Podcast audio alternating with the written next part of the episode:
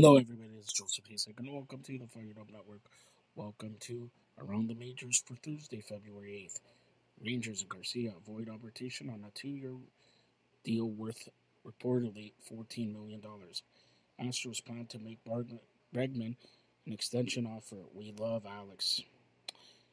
Rays sign cash to a multi year extension. Manfred won't be disappointed if the Las Vegas ballpark not open by 2028. Red Sox and Fuller agreed to minor league deal.